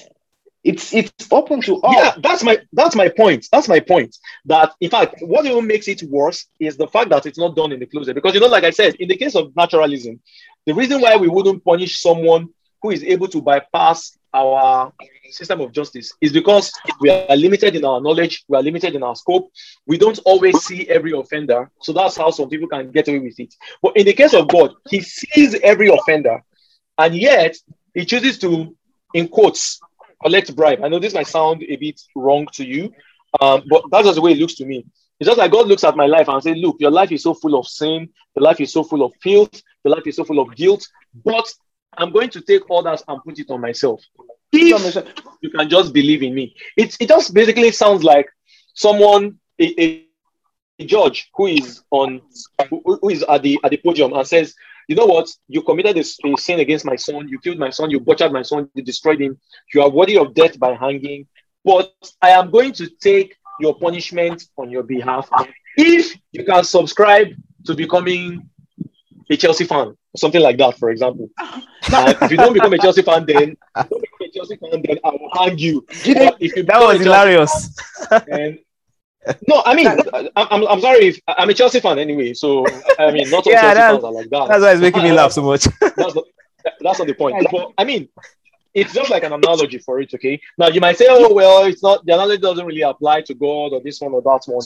But to me, it just seems to, I mean, we can draw parallels, relevant parallels between this analogy I just pointed out and the one that you have in your heavenly story of God delivering people from sin or whatever. No, no, see, see, Jide, Jide, you know what? I, I, I think now the point you have you you you've made and all of those things you've said really you've, you've limited it to God. But now we're talking about man who, if, okay, in terms of the Christian worldview or in the theistic worldview generally, or I can only, but okay, in the theistic worldview generally, now I'm not going to do some things because I know there is someone who is overseeing whatever I'm doing. Now, that is sufficient a matter of discourse for us.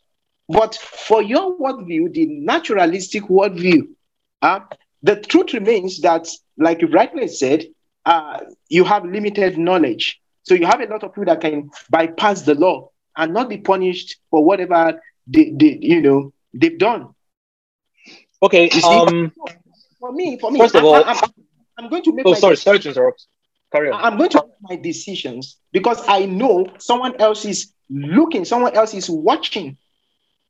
But you, a lot of people can get away with it. Okay. Um, I think again, we'd have this- to wrap this- up very I- I soon. think- Sorry. this would I, I, I, I wish we could go on with this. I really because I have a lot of responses to this thing that I just said now, for example, because this thing is going to take us back to the issue of moral responsibility and moral values. First of all, um, uh, you said something about you you withdrew from a Christian worldview, and then you came back to a more a broader theistic worldview. I think you did that because you see that there's a problem with your particular Christian worldview, which is one of the things I tried to point out. But but we- we I- I- it's just that we are unable Okay, to alright. agree Oh, on what Alright, I alright. think and what Okay, what alright. you think really. All right. All right. That's fine. have- So I'll put a pin in that. I'll put a pin in that.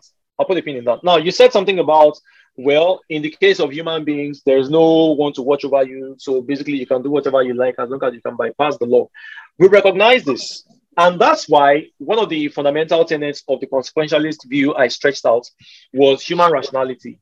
We recognize that um, humans will, will not be able to watch over every human 100% of the time. We don't have that kind of knowledge. So, what do we do instead? We come up with what we call moral education. We teach people right from a young age how to behave in society based on years upon years, millennia upon millennia of human experimentation in past societies, what worked, what didn't work, what we can learn from history, what we can learn from philosophy, what we can learn from science. We put all that together into a body of moral education and we teach one another.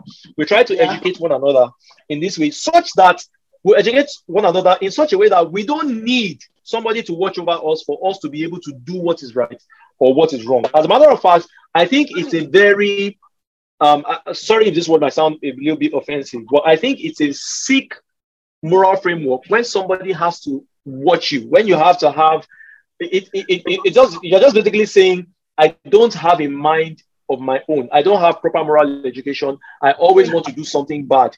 And without the presence of, of a moral authority, then I will only do. In other words, what you're essentially saying is that I don't really have sound moral values. I need somebody else to watch over me for me to pretend like I have sound moral values.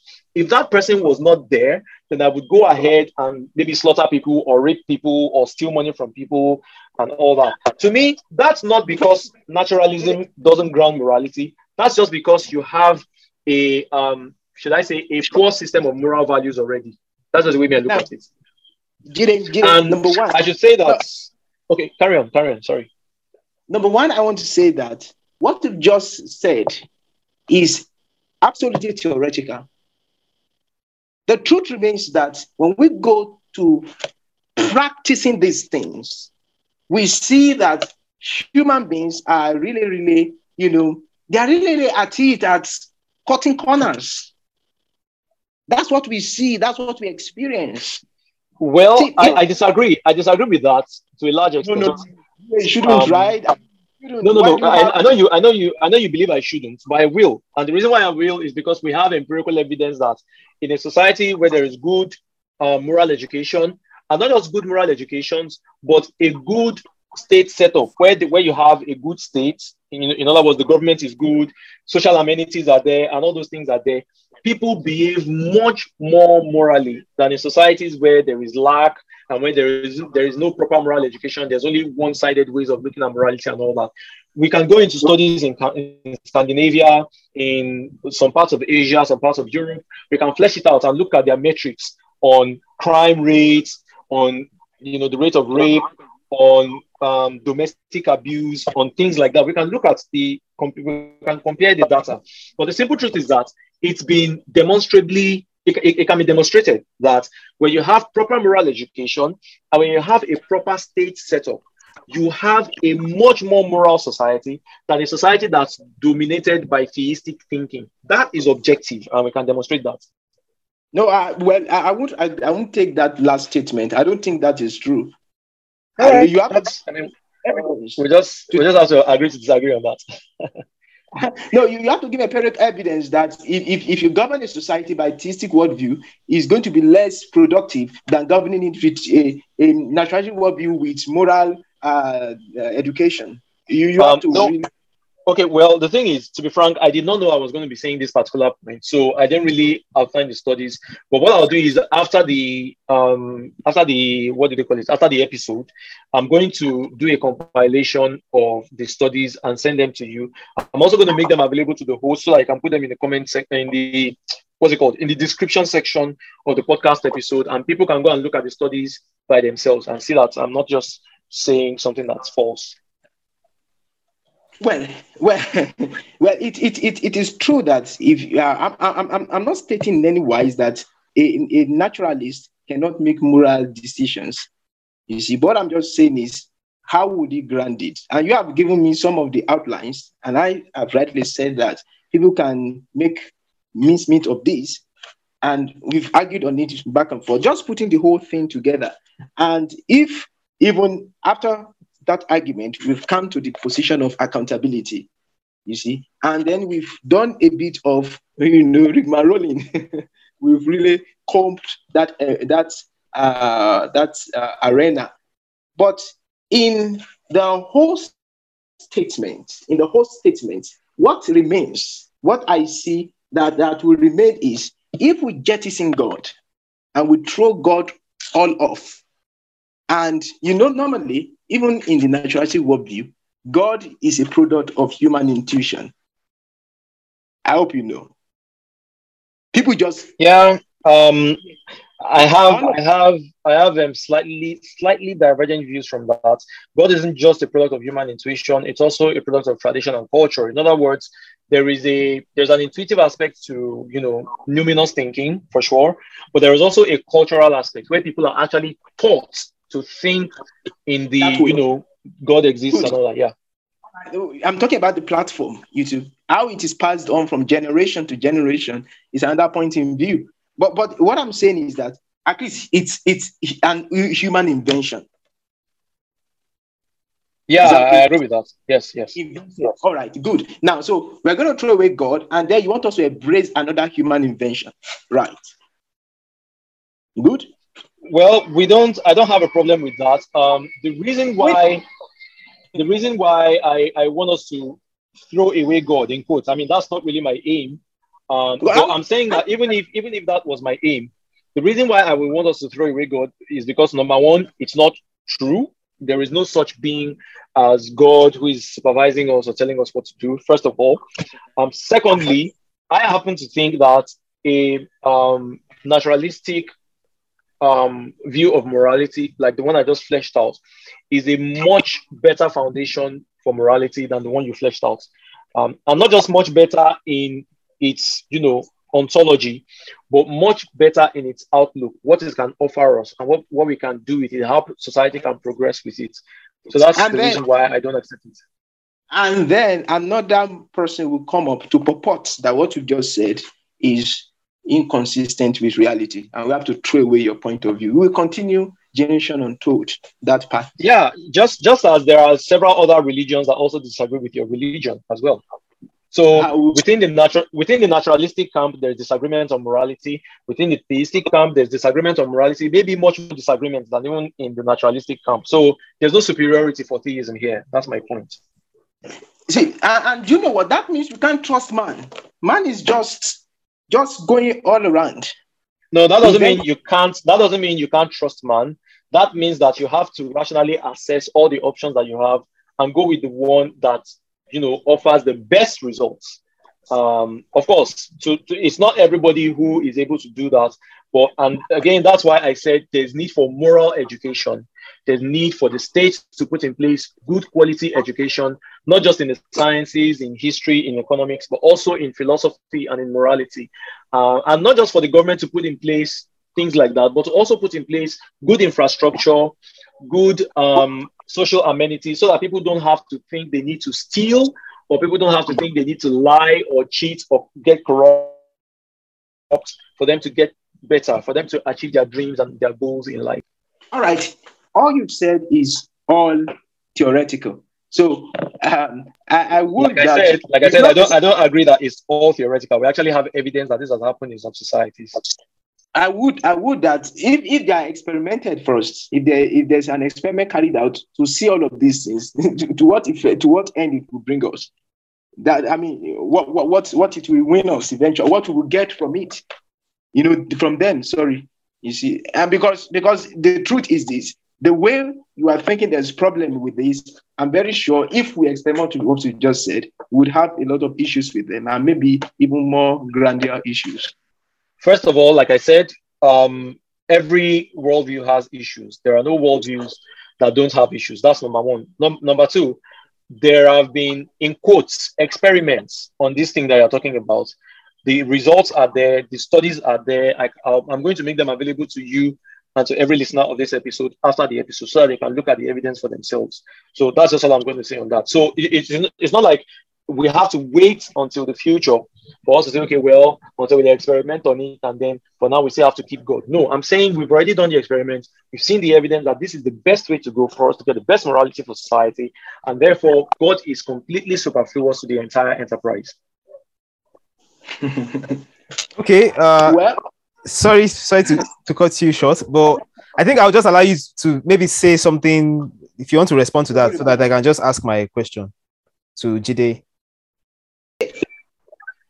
Should I bring my closing remarks? Yeah, sorry. I, I wanted to ask Jide a question. I don't know. I, I think you guys, I think my net, my network was unstable and you guys broke up for a while, so I couldn't hear anything. Yeah, I, I, I, I can hear you now. Okay, okay. I wanted to ask Jide a question so that uh, because I had a question for G, for for you, Dimeji, and for you, Jide, but we sort of went around them. So I just wanted to ask Jide that question so that we can just uh, give the closing remarks. All right, go ahead and ask Jide. Is Jide back?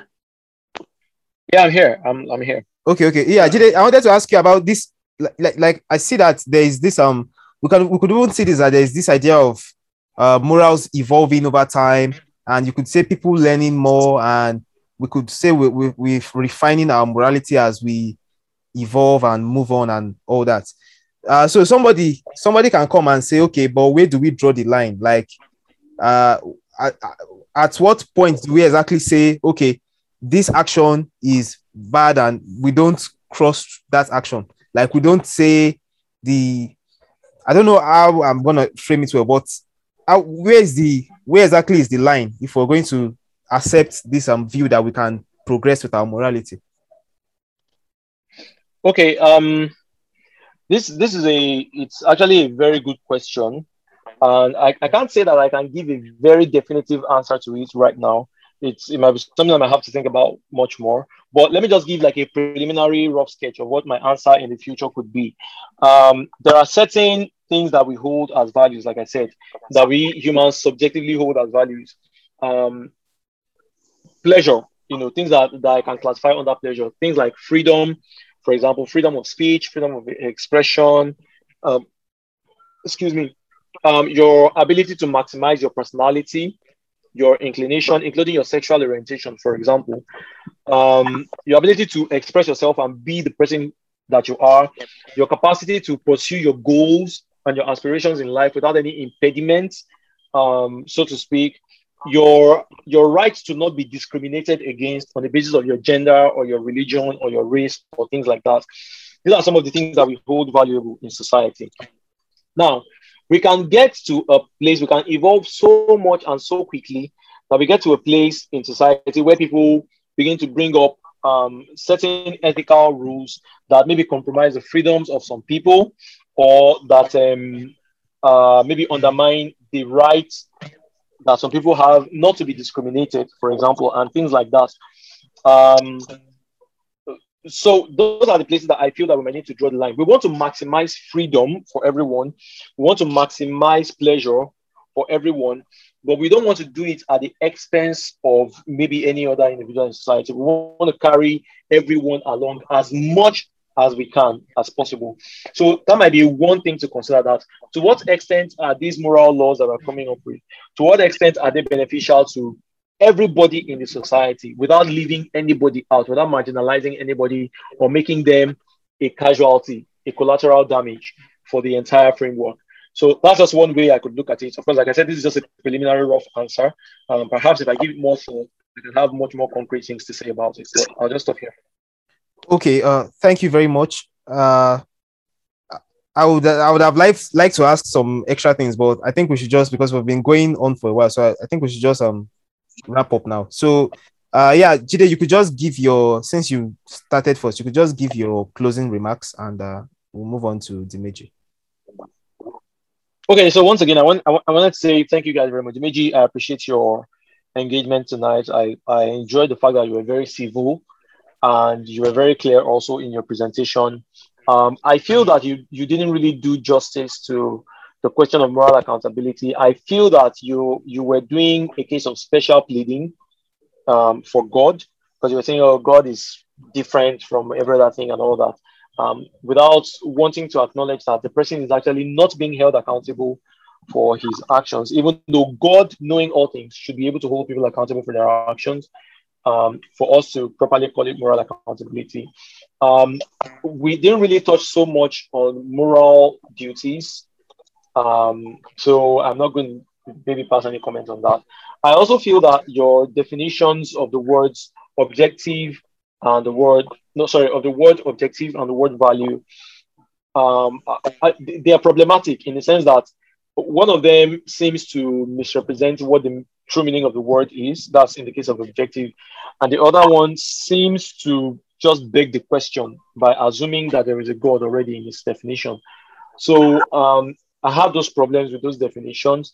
Um, I also feel that you you didn't really give any. Of course, you gave some plausible, um, should I say, challenges to the naturalistic worldview in terms of okay, how exactly can, can we call this objective? But to me, since you defined objectivity as universality, then I don't think that's going to be a problem for the naturalistic worldview, as long as we can get everybody to agree to these principles I laid out and also form their morality based on those principles.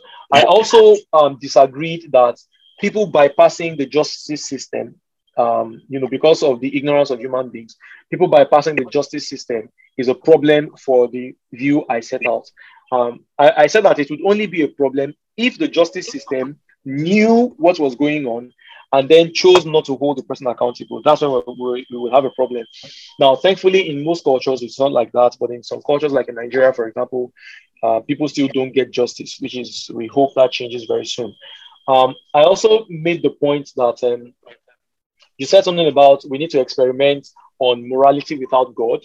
Uh, because I said one of the things that we need to do is to educate people morally so that they don't need to have an authority, an invisible authority looking at every of their actions for, for them to behave properly.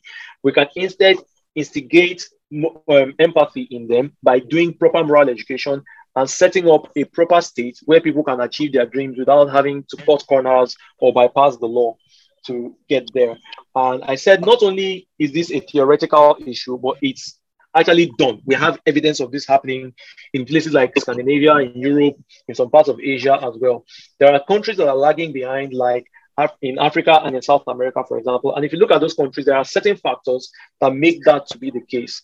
Um, and um, I, I said that overall, I don't really think that there's any superiority for any theistic worldview over the naturalistic worldview that I've set out tonight for morality. So, um, but of course, um, I could be wrong, my mind could be changed maybe by some arguments or some evidence tomorrow. And we could go from there. But for now, I think naturalism provides a much better moral framework than theism does. Thank you. All right. Thank you very much. And uh, yeah, Dimeji, uh, would you like to give your closing remarks? All right. Thank you very much. I appreciate the time. I appreciate you, uh, Onome, and um, thanks, Jide, for the time. And um, thank you for defending the worldview and and well i still insist i think. Uh, no i don't think. I, I know. I still in, insist you need an absolute for morality to be founded. Uh, because i don't think i'm convinced yet that it cannot be manipulated. And um, the and the, the why we should even discuss morality uh, morality which dictates uh, things to be either good or bad is if first of all we are clear that man has uh, intrinsic worth, and if not, that means uh, whatever we do to undermine man's uh, human existence is no it, it, it doesn't really matter. You see, especially if it's going to um, make the actor, you know, exist better.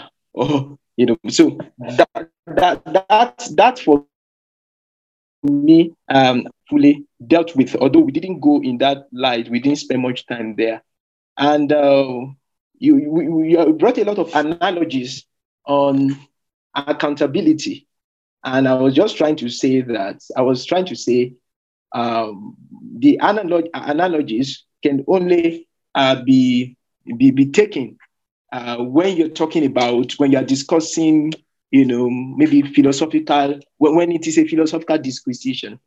But you see, when we are dis- when it is theological, there's an extent to which you can bring uh, um, human analogies, and they, they, they don't they don't uh, you know fit in at times. And so I think, and um, uh, as regards as regards uh, justice, which we have outwardly described,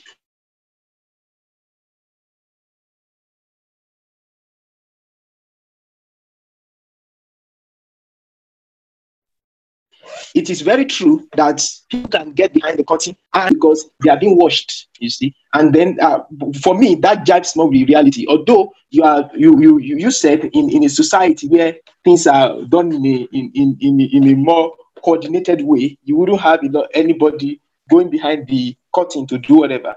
But uh, you you cannot be so uh, presumptuous because you, uh, you you may have to study what is happening in the core of that society and not what is presented to you in, in the media. But in any case, I really appreciate the time to discuss with you, and it was such a, a an insightful time. Thank you very much. All right, thank you very much. It has been very uh, nice and interesting listening to you guys uh, converse and and ponchos in your points and all that. That's been really, I really enjoyed listening to you. Uh, yeah, finally, would you like to uh, maybe give your social media accounts in case you you have listeners that want to like um contact you or anything like that? Oh, Dimeji, right? Yeah, yeah, yeah, yeah. Uh, both of you. All right. You go first. Okay, okay. Yeah, I'm not so much of a social media person, but uh, for for my you got is, is Instagram handle now or what what do you call it? Now yeah, Instagram handle. Yeah, no, I think Twitter handle. You talk about Twitter handle. Okay, and okay. Then page or something. Okay, you're correct. So, you're correct. yeah, I used to have Twitter, but I don't even know the, the, the account now. So okay. my Facebook is obsolete. So okay, okay, you could just you could sorry, you could just share me your your Twitter account so I could just put it in the description. All right, okay. Yeah, Jide, what about you? Okay, so um, I'm on Twitter, I'm on Instagram, and on and I'm on um, TikTok.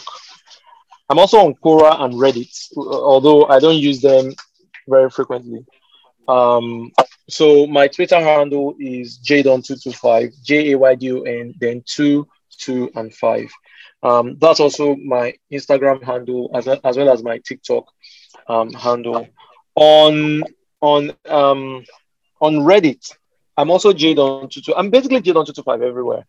Um, I'm on Facebook, but I've not been on Facebook in a long time. So if you want to add me on Facebook, you can, you can maybe just go to Jide Samuel Adigun um, and add me there. But essentially, Twitter is where I'm almost always active, as well as uh, Instagram, you know, for a couple of minutes per day. But Twitter, I'm almost always there. So that's basically where you can find me. You can send me a DM, you can follow me, and you can talk to me from there. Thank you. All right. Thank you very much. Uh, like I said before, it was really wonderful talking to you. And uh, probably we're, we're going to have something similar like this again. I'll be looking forward to that. And yeah, thank, yeah, yeah, yeah. Th- thank you, everyone. Thank you for if you if you've listened to this. Thank you so much, and uh, bye for now.